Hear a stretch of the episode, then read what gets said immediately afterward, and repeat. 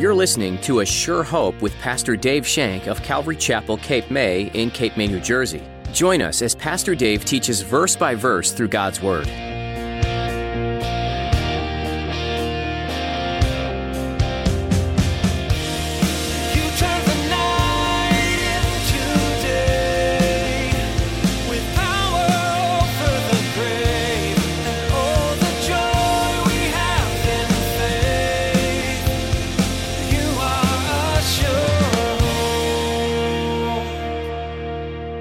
That's where the ark was supposed to be. It was the family of the tribe of Levi that God commanded to take care of the ark. So the Lord blessed the house of Obed Edom and all that he had.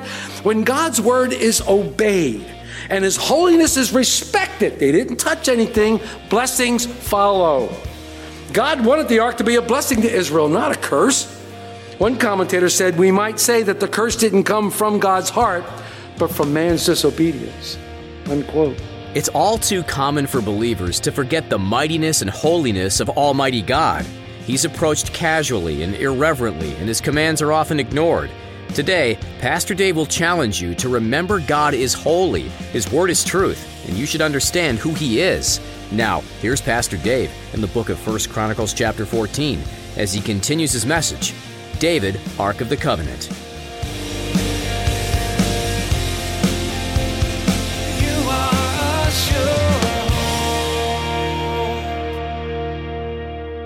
God is a holy God. He's a righteous God, and everything He does is justice and truth. He does everything righteously. He gave them His word, and this is how you're supposed to act. And back here, in this day, in the Old Testament, the wages of sin are still death.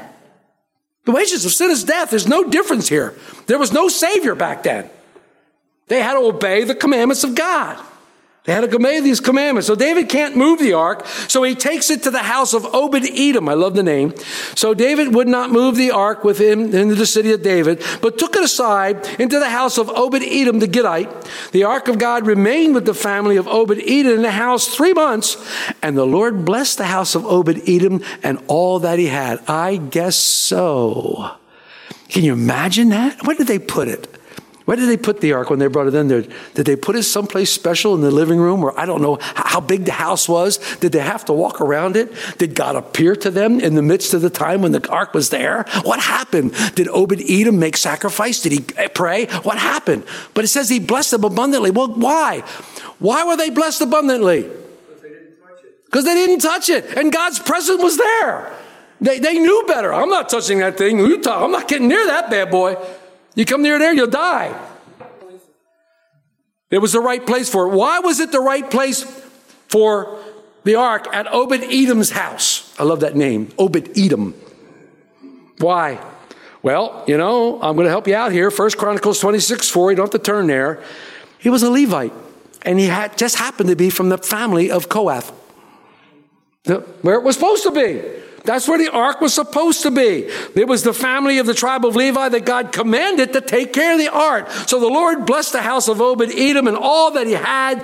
When God's word is obeyed and his holiness is respected, they didn't touch anything, blessings follow. God wanted the ark to be a blessing to Israel, not a curse. One commentator said, We might say that the curse didn't come from God's heart, but from man's disobedience. Unquote. So, David now establishes himself in Jerusalem. Let's look at one or two of chapter 14. Now, Hiram, king of Tyre, sent messengers to David and cedar trees with masons and carpenters to build a house. So David knew that the Lord had established him as king over Israel, for his kingdom was highly exalted for the sake of his people Israel. David's influence was powerful. It was important. People started to recognize it from all over the world, and they honored him, and David would give glory to God, which was the proper way. Giving glory to God when, when someone recognizes what God's doing. Look what God has done. Yeah, isn't God great? Look what he's done. I praise you, Lord, for doing the work that you want to do. God likes to choose people. And David knew two things. He said he knew these things. He knew that God had established him as king, and he knew that God had called him and established him over Israel. If God calls you to a ministry, he will establish you in that ministry. Why? Because it's his job to establish you. If he called you, But if you get into the ministry and you try to establish yourself, you're going to have problems. God is the one who creates ministries. God is the one who gives you that. David's kingdom was really exalted for the sake of the people Israel, not for David's sake, but for the people's sake. David knew God wanted to use him. It wasn't for David's sake that he was lifted up, it was for the people's sake. See, David was a humble guy. David knew that it wasn't for him. He was humble up to a point. And then in verse 3, yo, Dave. Then David took more wives in Jerusalem. And David begot more sons and daughters. And these are the names of his children whom he had in Jerusalem. And there you go Shema, Shobab. They got to get better names. Nathan, Solomon, Ibhar, Elushia, Elakgai, Noeg, Nepheg, Japheth. You know, they, come on, David. I'm sure they all mean something. But notice there's a couple things missing here. First of all, Deuteronomy 17, 7 says you, for the king, you shall not multiply wives. That's the first and foremost thing that happens here. 2 Samuel 5 tells us that David had even more concubines when he lived in Jerusalem. It's interesting, though, as we go through the book of Chronicles, something is left out. Does anybody know what is surprisingly left out of the book of Chronicles? David's sin with Bathsheba is left out. It's not talked about. It's not talked about. Even the murder of her husband is not talked about in First Chronicles. David saw these many children that he was getting from a blessing upon the Lord, but he had so many things. But you know what? Trouble comes to David's life from his relationship with woman and from his children. Guzik said, It is often true that the seeds of our future trouble are sown in times of great success and prosperity. In some ways, David handled trials better than successes. You ever know anybody like that? They were great in trials, but they couldn't handle success. I've known people like that. They were great in trials, but success just overwhelmed them. And three to seven, you see David's children. Three to seven is David's children. But we, we see Solomon, but we don't see David's other sons. We don't see Amnon, who we had by Ahinoam. We don't see Daniel by Abigail. We don't see Absalom. We don't see Adonijah.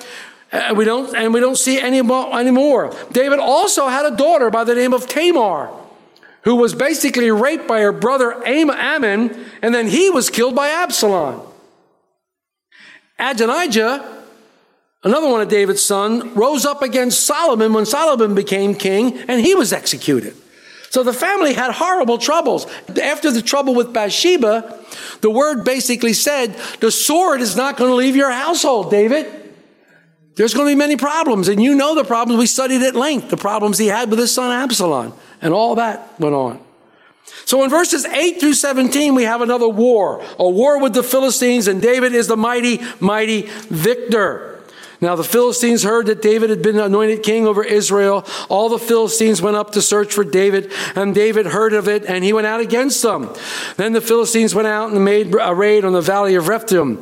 This is in number 10. And David inquired of God, saying, Shall I go up against the Philistines? Will you deliver them into my hand? And the Lord said to him, Go up, for I will deliver them into your hand. So David's following the Lord now.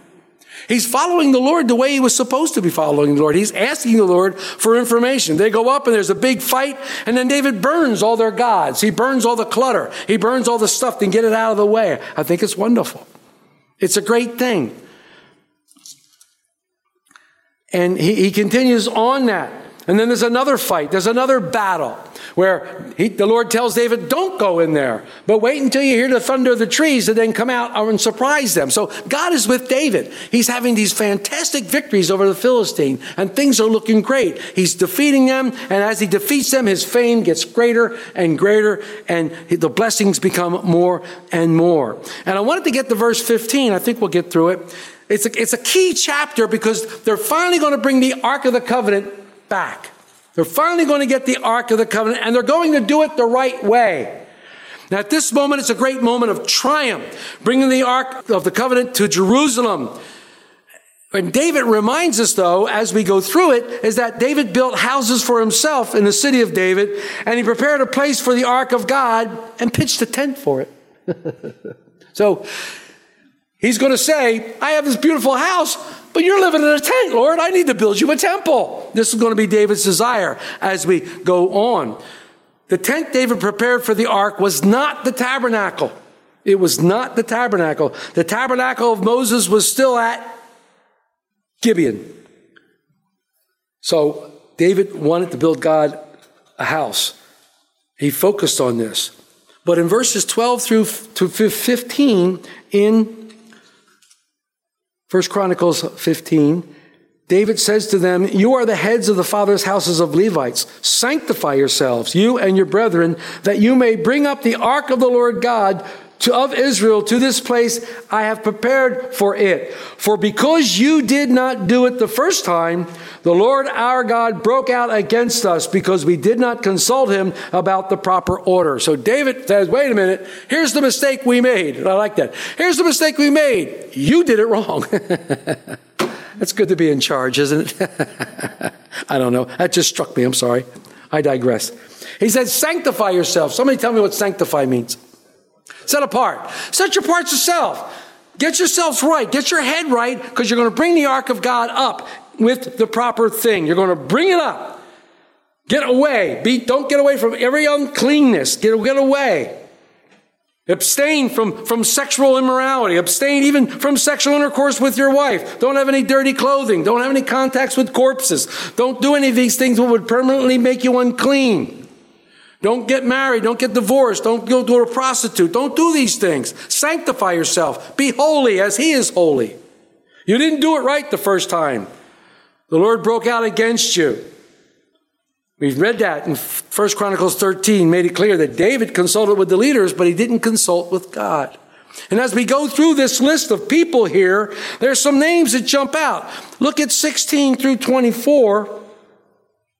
16 to 24. One of the first names that jumps out at me is in verse 17. You say Asaph.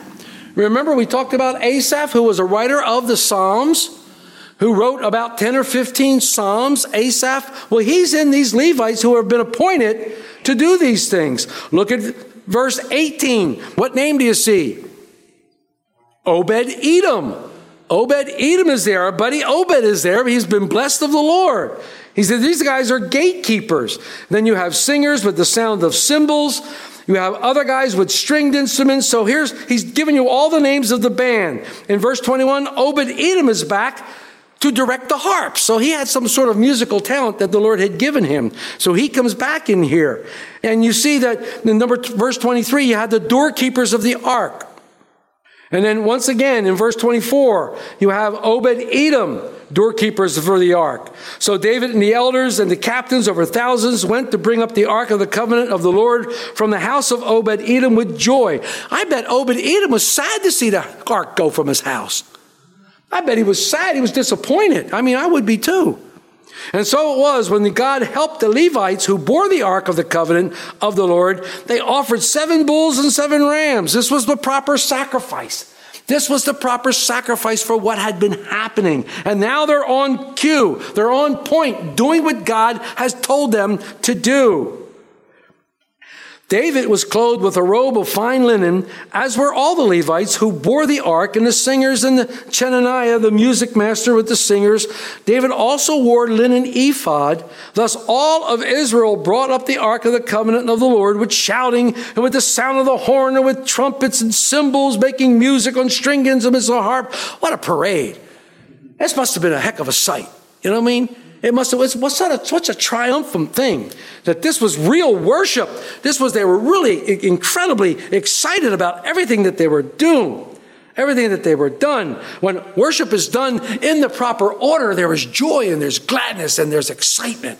And people draw close to the Lord because the Lord is leading the worship. He's leading everything about it. It's great. God helps the Levites who bear the ark.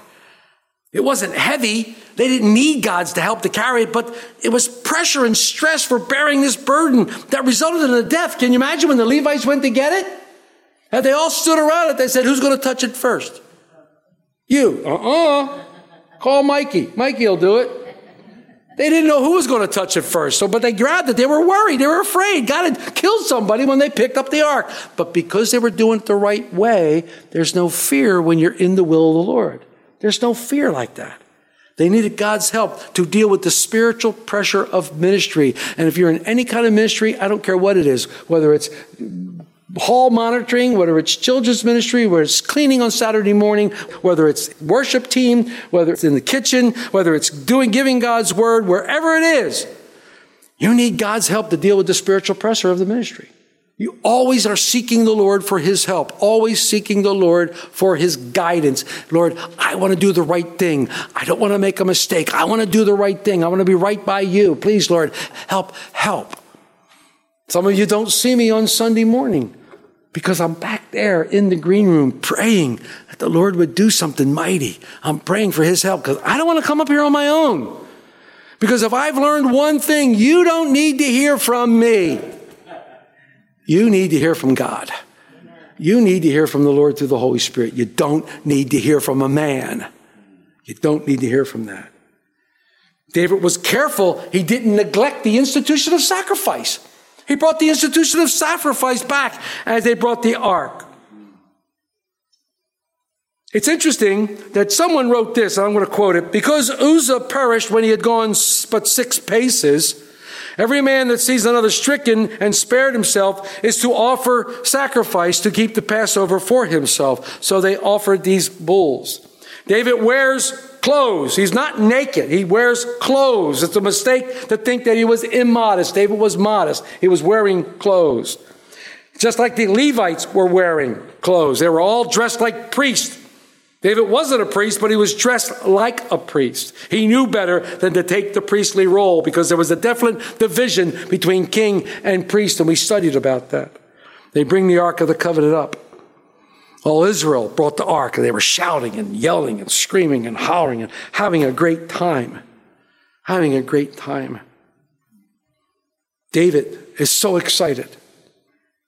Verse 29, it says, And it happened as the ark of the covenant of the Lord came to the city of David that Michal, Michael, Saul's daughter, who was David's wife at the time, looked through a window and she saw King David whirling and playing music, and she despised him in her heart.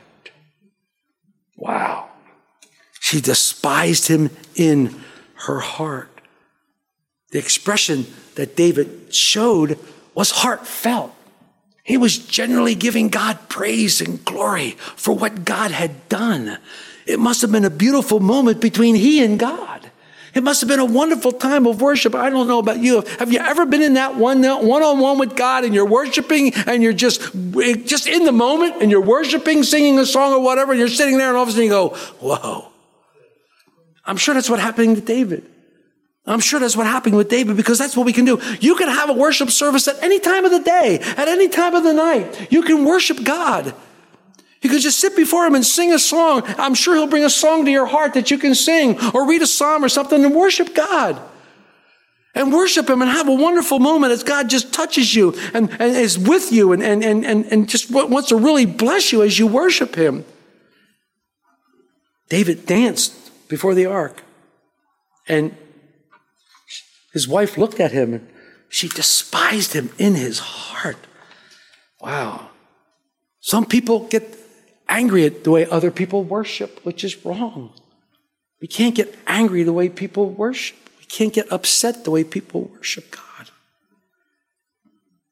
It's sad. This was the end of David's marriage to her because he ended it. He ended it. She was not happy. And you can read about it in 2 Samuel 6, verses 20 and 23. Her complaint to David was, How can you do this and uncover yourself? She seemed to indicate that she didn't object to his dancing, but what he wore. He set aside his royal robe and he danced as a man.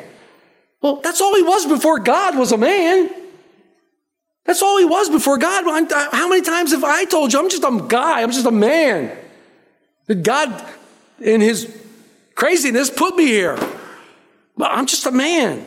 But David danced before he laid aside his royal robe and he wanted to, to get close to God as he was, just like that. What a beautiful, beautiful thing you see here. celebrating. He was so taken back by what had gone on and what had happened. His dream was to bring the Ark of the Covenant back, and there it was, right before him. I can see him dancing around. He acted like he was just another worshiper, and this bothered his wife because he was the king. Don't you know you're the king? Oh, yeah, but I'm a man first. People want to know why I tell people they can call me Dave. And they say, Don't you want to call you Pastor Dave? Well, if they want to call me Pastor Dave, that's okay. But when I was born, my mother didn't name me Pastor Joseph Shank. She named me David Joseph Shank. So my name is David. That's who I am. The Lord has made me a pastor, and He's anointed me and made me a pastor. So, but in response to the action before the Lord, David looked at her and said, I did it for God, not for you. I did it before God. Who are you to chastise me for worshiping God in that manner? Who are you to chastise me?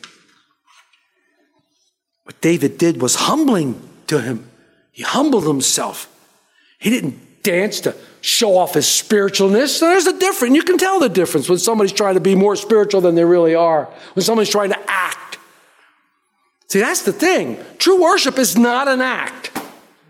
True worship is not a performance, it's not an act.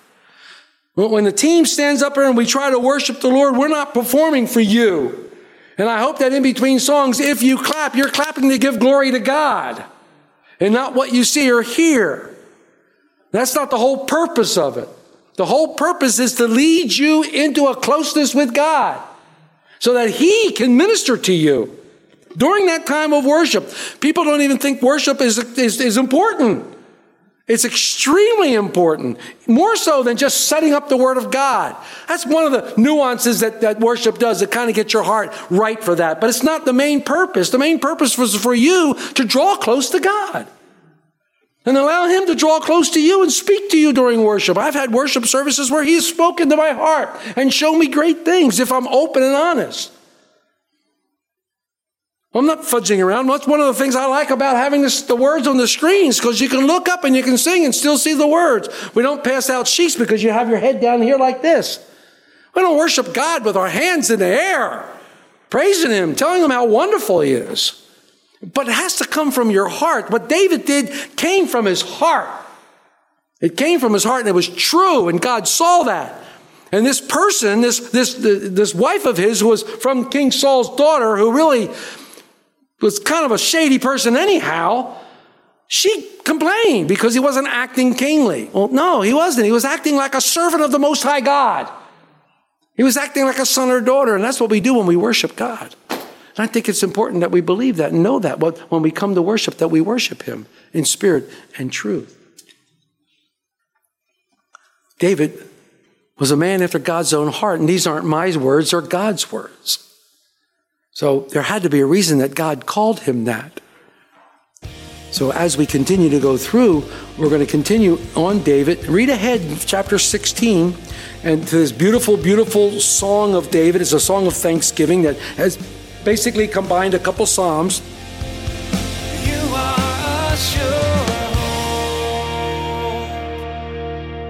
In 1 Chronicles 28, we see David commissioning his son Solomon to build the house of the Lord. God had chosen Solomon for this work. In verse 20, David said to Solomon, Be strong and courageous, and do it, and do not be afraid, and do not be dismayed, for the Lord God, even my God, is with you. He will not leave or forsake you until all the work for the service of the house of the Lord is finished. Anytime we begin a work for the Lord, the enemy is looking to make us afraid or dismayed and discouraged. David knew Solomon would face obstacles, but he encouraged him with the truth that God is with him.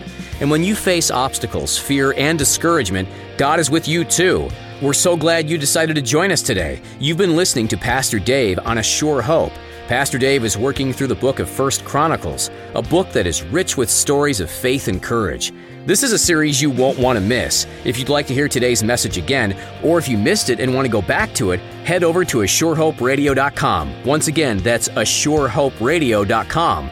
You'll find today's message and many others to encourage you along the way. If you find yourself in Cape May, New Jersey, stop in and see us. All the information you need is on our website. We'd love to meet you and spend more time learning together. Well, that's all the time we have for today. We loved spending time with you. See you next time for more on A Sure Hope.